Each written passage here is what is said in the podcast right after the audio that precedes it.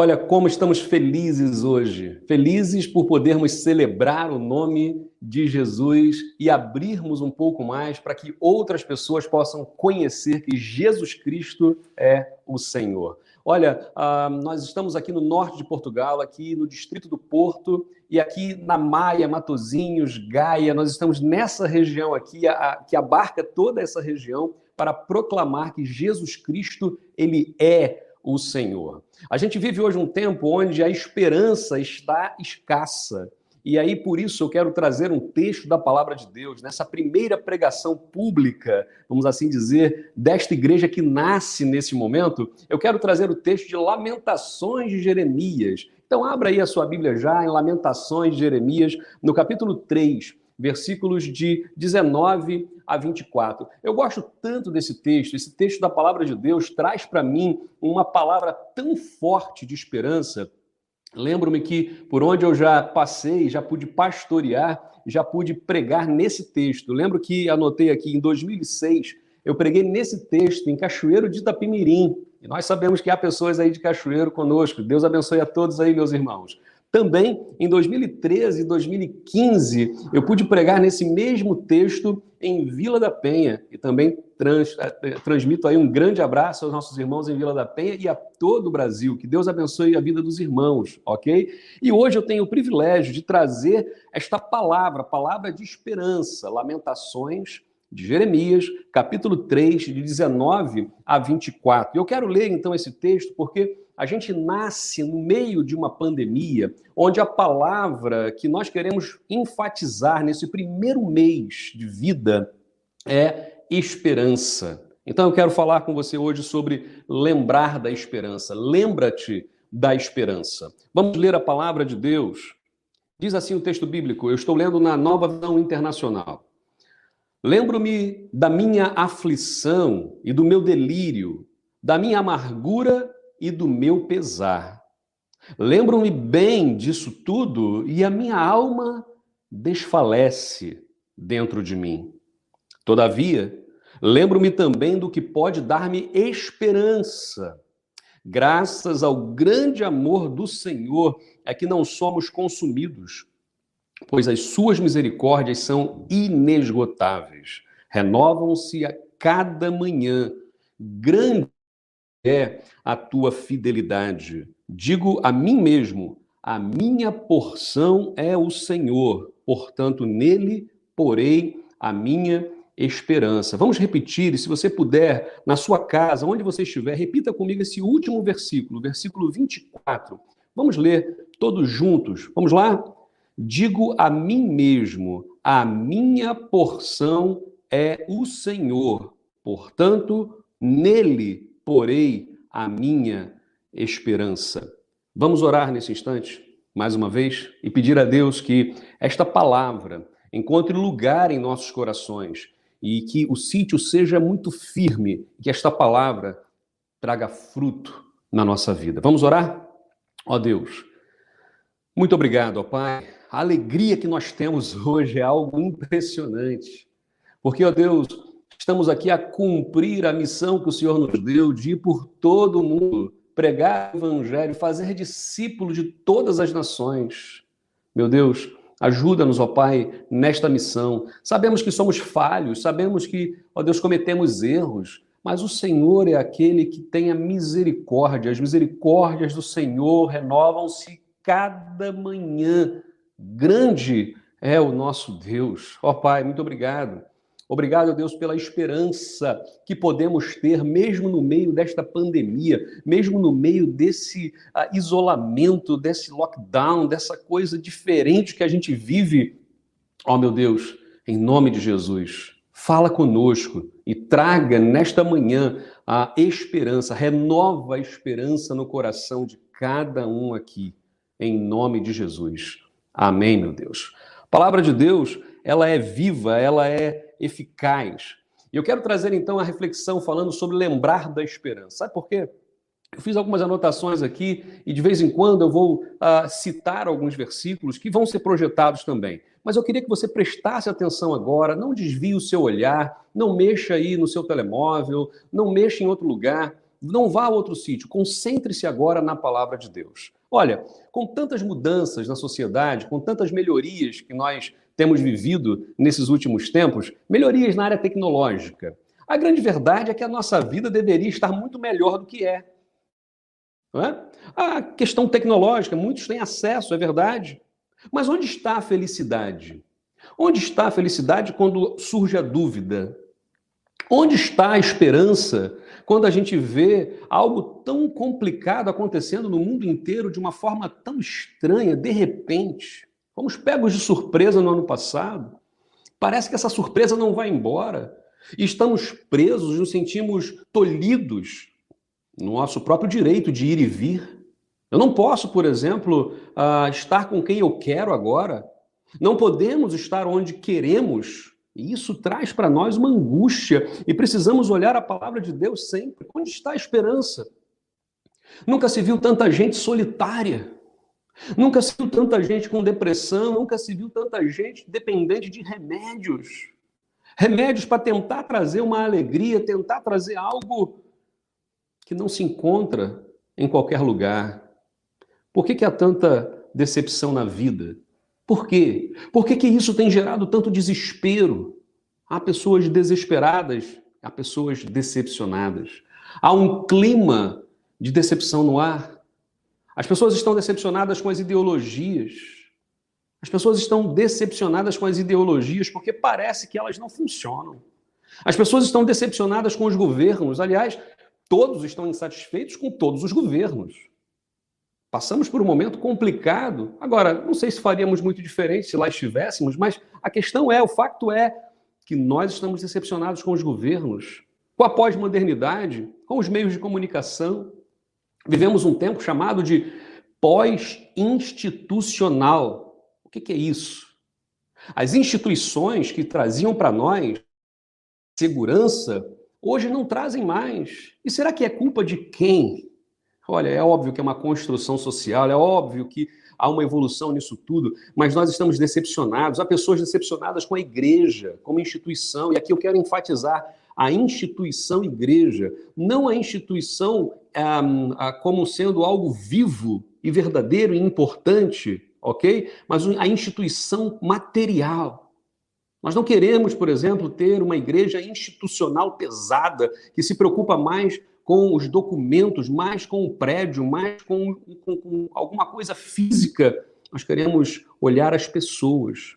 Pessoas estão sendo perdidas todos os dias. E nós hoje precisamos olhar com amor as pessoas que caminham a passos largos para a perdição, sem esperança. Quando nós voltamos os nossos olhos para Deus, nós buscamos essa resposta. E é nele, no Senhor, que nós encontramos a resposta, porque a misericórdia do Senhor vem sobre as nossas vidas. Lembrar que misericórdia significa literalmente olhar o coração, olhar a miséria do coração do outro, ou olhar a miséria do outro com o olhar do teu coração. Miséria, cardia, misericórdia. A misericórdia do Senhor vem sobre nós, sabe por quê? Porque Deus olha para nós, para nossa miséria, com o seu coração. E isso faz toda a diferença. Sonhos, vida, felicidade, isso só acontece se houver esperança. Hoje eu quero desafiar a cada um aqui nesta manhã é? a estarmos com a esperança renovada no Senhor, porque assim voltaremos a sonhar. Eu lembro do Salmo 126. Ah, aqueles que voltaram de Sião, era como se estivesse sonhando. Sonhar. Se nós não sonharmos, nós não vivemos. E se não vivemos, não há felicidade. A felicidade tem a ver com a vida. Por isso que Jesus Cristo, ele promete para nós a vida abundante, a vida eterna, a vida que faz sentido ser vivida. Olha, o livro das Lamentações de Jeremias não é? é? É, um livro bem peculiar. E não é um livro apenas de lamentações, como ficou o nome aí em português, não é? Não é só um livro de lamentações, mas é um livro que fala não apenas das decepções, das tristezas, mas fala da relação íntima do homem com Deus, ou de Deus com o homem. A palavra de Deus, então, fala aqui para a gente sobre esperança. E essa expressão que nós repetimos aqui ao final da leitura bíblica e fizemos novamente ali a leitura do versículo 24, onde diz que a minha porção é o Senhor. Você pode pensar nisso um pouquinho? Ah, e eu quero trazer aqui algumas reflexões baseadas nesse texto. Primeiro, lembra-te da esperança ao rever a tua história. Lembra-te da esperança ao rever a tua história. A palavra de Deus diz para a gente assim nos versículos 19 a 21.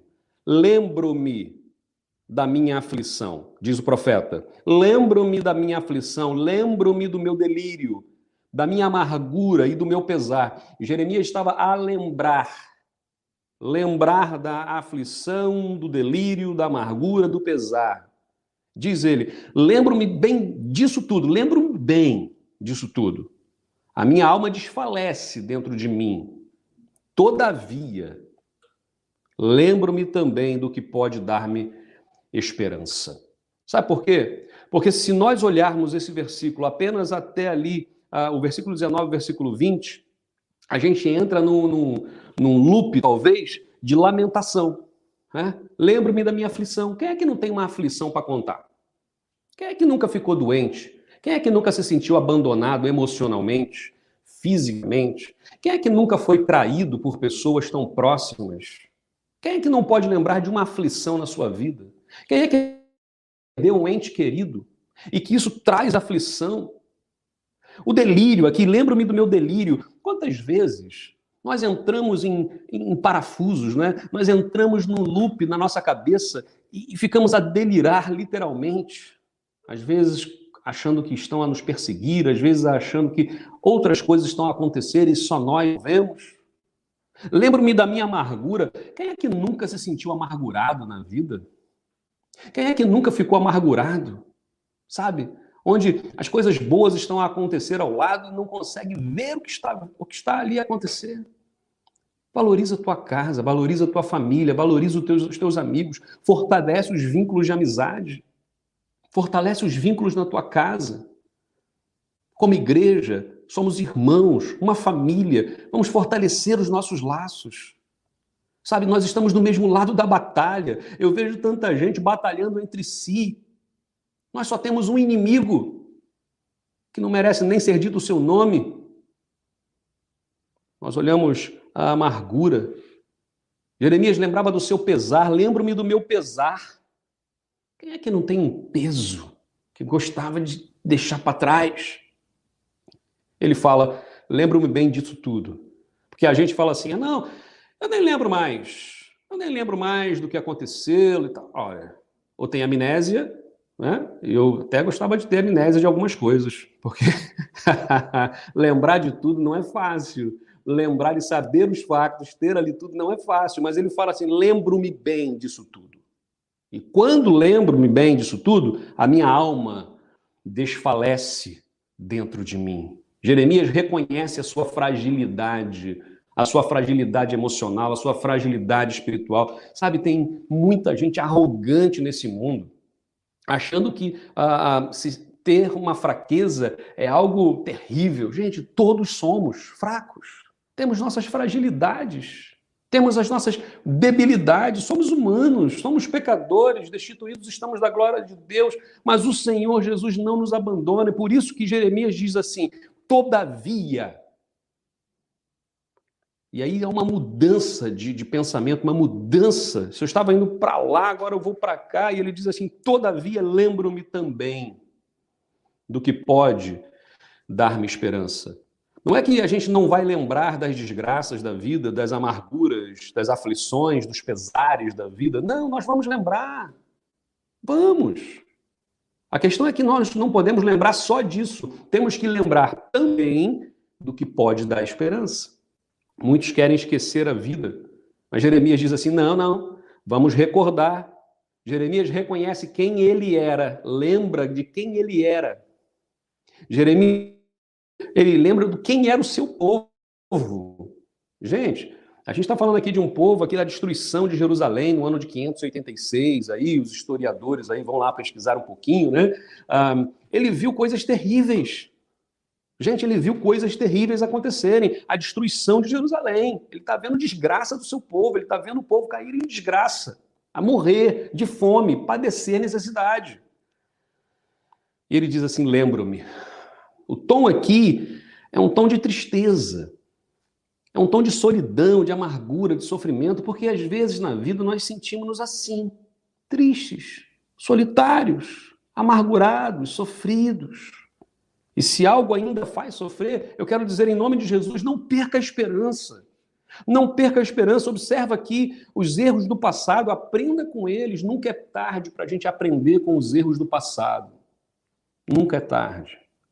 E muitas vezes, coisas que fizeram para nós, liberta. Vai lembrar? Vai, mas lembra de outras coisas. Lembra do que Deus está a fazer agora uma nova esperança, um novo tempo, um novo momento, novas pessoas. Não despreze as experiências. Boas ou ruins, aprendamos com elas. Boas ou mais, aprendamos com elas. Esquecimento sem solução traz amargura e pesar. Então, aprendamos com a nossa história para trazer esperança. Segunda grande lição nesse texto: lembra-te da esperança, pois o amor jamais acaba. versículos 21 e 22 e 23. Diz assim o texto: Todavia, lembro-me também do que pode dar-me esperança. E o que, que é? Que lembrança é essa? Ele vai dizer: Graças ao grande amor do Senhor é que não somos consumidos, pois as suas misericórdias são inesgotáveis. Renovam-se cada manhã. Grande é a tua fidelidade. Gente, ele está falando aqui de misericórdia. As misericórdias do Senhor são renovadas. O amor, a bondade, a lealdade. Essas são palavras cabíveis na tradução aqui. As misericórdias, o amor, a bondade, a lealdade.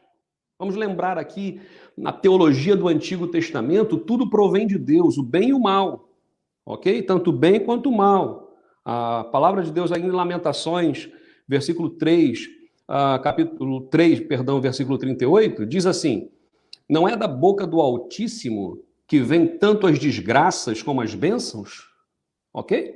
Na verdade, a ideia lá era que nada está fora do controle de Deus. Deus tem todo o controle do universo em suas mãos. O profeta Isaías vai dizer que todo o universo está na palma da mão de Deus. Ora, nós não conhecemos nem sequer a nossa galáxia inteira, nós não conhecemos nem sequer as galáxias todas do universo. Todo o universo está na palma da mão de Deus. Tal é a grandeza do nosso Senhor. Isso, uh, diz a Bíblia, nós não somos consumidos, não somos consumidos. Graças às misericórdias do Senhor, que se renovam a cada manhã, nós não somos consumidos. E isso é o que deveria acontecer, sabe por quê? Porque a Bíblia diz que o salário do pecado é a morte. Que há caminhos que parecem ser bons, mas o seu final é a morte. Deus, ele é santo e nós não. Só isso deveria ser algo para sermos consumidos. Estamos na presença de Deus. Eu vejo pessoas a dizer assim: entremos na presença de Deus para adorá-lo. Ora, quem é digno de entrar na presença de Deus? É por isso, é por isso, pelo pecado que nos separa. Ora, a Bíblia diz que pelo grande amor de Deus é que não somos consumidos. Grande é, diz o texto bíblico, a tua fidelidade. E fidelidade aqui tem a ver com firmeza, com certeza, com algo contínuo, com algo que traz segurança. Sabe, neste mundo, qual é a insegurança que a gente vive? Ah, será que ah, vai ter a terceira vaga, a quarta vaga, a quinta vaga? Será que vão ter variações, mutações desse vírus? Será que nós vamos ter a vacina ou não vamos ter? Será que o governo do meu país vai conseguir comprar as vacinas ou não vai? Ah, mas é tanta gente, é tanta corrupção, tanta, tantas pessoas a tomar a vacina sem necessidade, primeiramente. Ah, mas eu não concordo com a ordem que está sendo. Com... Há tanta confusão e a gente fica nessa coisa por quê? Porque os governos mudam, as pessoas são voláteis. Quantas pessoas já olharam nos seus olhos, disseram coisas e depois voltaram atrás e mentiram descaradamente? A palavra de Deus diz que grande é a tua fidelidade. O nosso Deus não é homem para que seja um mentiroso ou se deixe encontrar em falsidade. Não, o amor de Deus é inesgotável. A esperança nunca acaba em Deus, nas pessoas, a gente pode até não esperar mais nada, mas em Deus há esperança. Podemos esperar no Senhor, porque Ele é o Deus da nossa salvação. Creia nisso, viva nessa dimensão. Nós mudamos e mudamos o tempo todo. Mudamos para melhor, mudamos para pior. Mas Deus, esse permanece para sempre. A palavra de Deus diz: passarão os céus e a terra, mas as minhas palavras não hão de passar. Terceira e última lição desse texto da palavra de Deus. Lembra-te da esperança a nossa porção é o Senhor. Voltamos àquele versículo 24 que eu disse, enfatizei lá no início, né? Digo a mim mesmo: a minha porção é o Senhor, portanto, nele porei a minha esperança. O que ele está a dizer aqui é minha porção. O que, que significa isso?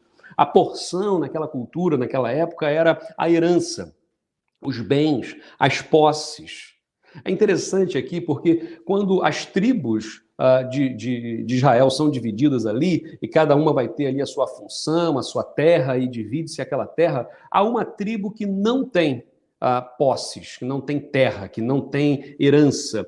É a tribo de Levi. Os levitas deveriam ali o quê? Serem aqueles que receberiam dos outros para ministrar aos seus corações seriam sustentados pelas outras tribos e assim ministrariam, trariam bênçãos sobre essas nações. Isso também foi corrompido. Isso também foi corrompido, os levitas se corromperam. Eu acho graça hoje as pessoas dizendo assim: ah, eu queria ser um levita. Ah, eu sou um levita. Como se levita fosse para cantar. Como se levita fosse para fazer. Gente, levita era aquele que varria o chão, levita era aquele que, que sujava as suas mãos, sujava os seus pés, cuidava, servia. Isso é um levita.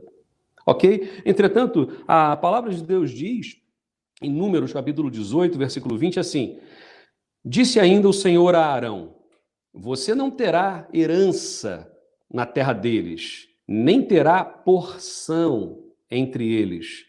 Eu sou a sua porção e a sua herança entre os israelitas. O que Deus disse aqui para Arão, né, e agora para todos aqueles que descenderiam dele, é de que ele não tinha que se preocupar com isso, com posses, com terras. Entretanto, ah, na época de Jesus, por exemplo, havia uma grande corrupção, os sacerdotes estavam corrompidos. Quantos homens de Deus, homens e mulheres de Deus, foram corrompidos ao longo da história? Quantas vezes nós já fomos corrompidos? Pequenas coisas que não admitimos muitas vezes, ainda mais em público. Que isso? Que vão dizer de mim, o que vão pensar de mim. Entretanto, hipócrita é aquele que diz: Ah, eu nunca cometi nada disso, eu nunca fiz nada. Ora, a Bíblia diz que todos somos pecadores e destituídos estamos da glória de Deus. A questão é que em 1 João capítulo 1, versículo 9, diz que se confessarmos os nossos pecados, ele é fiel e justo para nos perdoar os pecados, nos purificar de toda a injustiça. Em 2 Coríntios, capítulo 12, versículo 9, parte A, diz assim: A minha graça é suficiente para você, pois o meu poder se aperfeiçoa na fraqueza. Sabe, ah, o melhor momento para o agir de Deus em nossas vidas, não porque seja o melhor momento para Deus, mas o melhor momento para nós é quando nós estamos fracos. Quando nós estamos enfraquecidos. A, a Bíblia diz que é na fraqueza que o poder de Deus ele se é aperfeiçoado. Sabe por quê? Porque nós deixamos de ser arrogantes. Quando passamos por tribulações, por problemas, por dúvidas, por desespero, nós somos quebrantados, baixamos a bola, como alguns dizem, né? Nós baixamos a guarda e falamos assim, então, há um, há um hino, um cântico que eu gosto muito que fala rendido estou, sabe? Aquela coisa de que eu estou ali prostrado, rendido, eu estou na presença de Deus sem nada, porque eu não tenho absolutamente nada para oferecer, mas tem horas que eu acho que eu tenho. Tem horas que eu acho que eu tenho, eu tenho dinheiro para oferecer para Deus. Eu tenho meus bens para oferecer para Deus, eu tenho minha empresa para oferecer para Deus, eu tenho minha saúde para oferecer para Deus, eu tenho minha família para oferecer para Deus. E de repente, quando nos vemos privados disso tudo, o que, que nós temos para oferecer? Se tudo é do Senhor. Todo ouro, toda prata é do Senhor. Todo o universo está nas mãos do nosso Deus. Eu fico olhando essas situações onde tanta gente tem perdido entes queridos. Há um sentimento de luto mundial.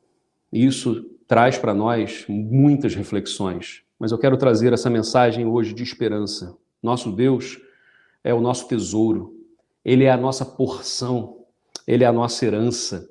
É isso que nos dá esperança. Se nós estamos esperando nesta vida, se esperamos apenas nesta vida, somos de todos os homens os mais miseráveis, diz a palavra de Deus, os mais dignos de misericórdia. Sabe por quê? Porque a nossa porção é o Senhor. Será que isso é verdade? Isso tem sido verdade na tua vida? Quer ter esperança? Né? Quer, quer perdoar verdadeiramente? Esquecer não, não é amnésia, mas quer perdoar, lembrar de factos do passado, mas com perdão, com o coração puro e limpo. A sua porção é o Senhor. Tem que ser assim. Tem que ser. A nossa porção é o Senhor, a nossa herança é o Senhor. Eu creio que o Senhor está comigo. É esse Deus que não muda, não mudou e jamais mudará. É esse Deus, é nesse Deus que eu creio, é nesse Deus que eu preciso viver na dependência somente dele. Jeremias viu toda a desgraça do seu povo, toda a desgraça do seu povo, mas não perdeu a esperança em Deus. Não perdeu a sua esperança em Deus. Durante o cerco em Jerusalém, muitas pessoas ah, morreram de fome, a míngua, a míngua, de fome. Há relatos históricos que dizem que as pessoas comiam até mesmo animais mortos, como ratos. Ah, pessoas comiam ah, raízes, até mesmo que não faziam bem para a saúde. Sabe por quê? Porque estavam desesperadas. Jeremias viu esse quadro desolador. Jeremias viu essa destruição do seu povo. Mas ele disse: A minha porção é o Senhor. A minha porção não é uma muralha em Jerusalém. A minha porção não é o templo de Jerusalém. A minha porção não é essa terra, a minha porção é o Senhor. Hoje, qual tem sido a porção que está na tua vida? O que que tem aí sido a sua âncora de esperança e que de alguma forma tem falhado? Eu quero desafiá-lo hoje, nesta manhã, em nome de Jesus, a tirar essa âncora da onde está e colocá-la em Deus. Ele lembrava do seu passado. Lembremos-nos do nosso passado. Ele lembrava das suas mazelas e das suas falhas. Reconheçamos e lembremos, lembremos-nos das nossas mazelas e das nossas falhas. Ele tinha sua esperança no Senhor.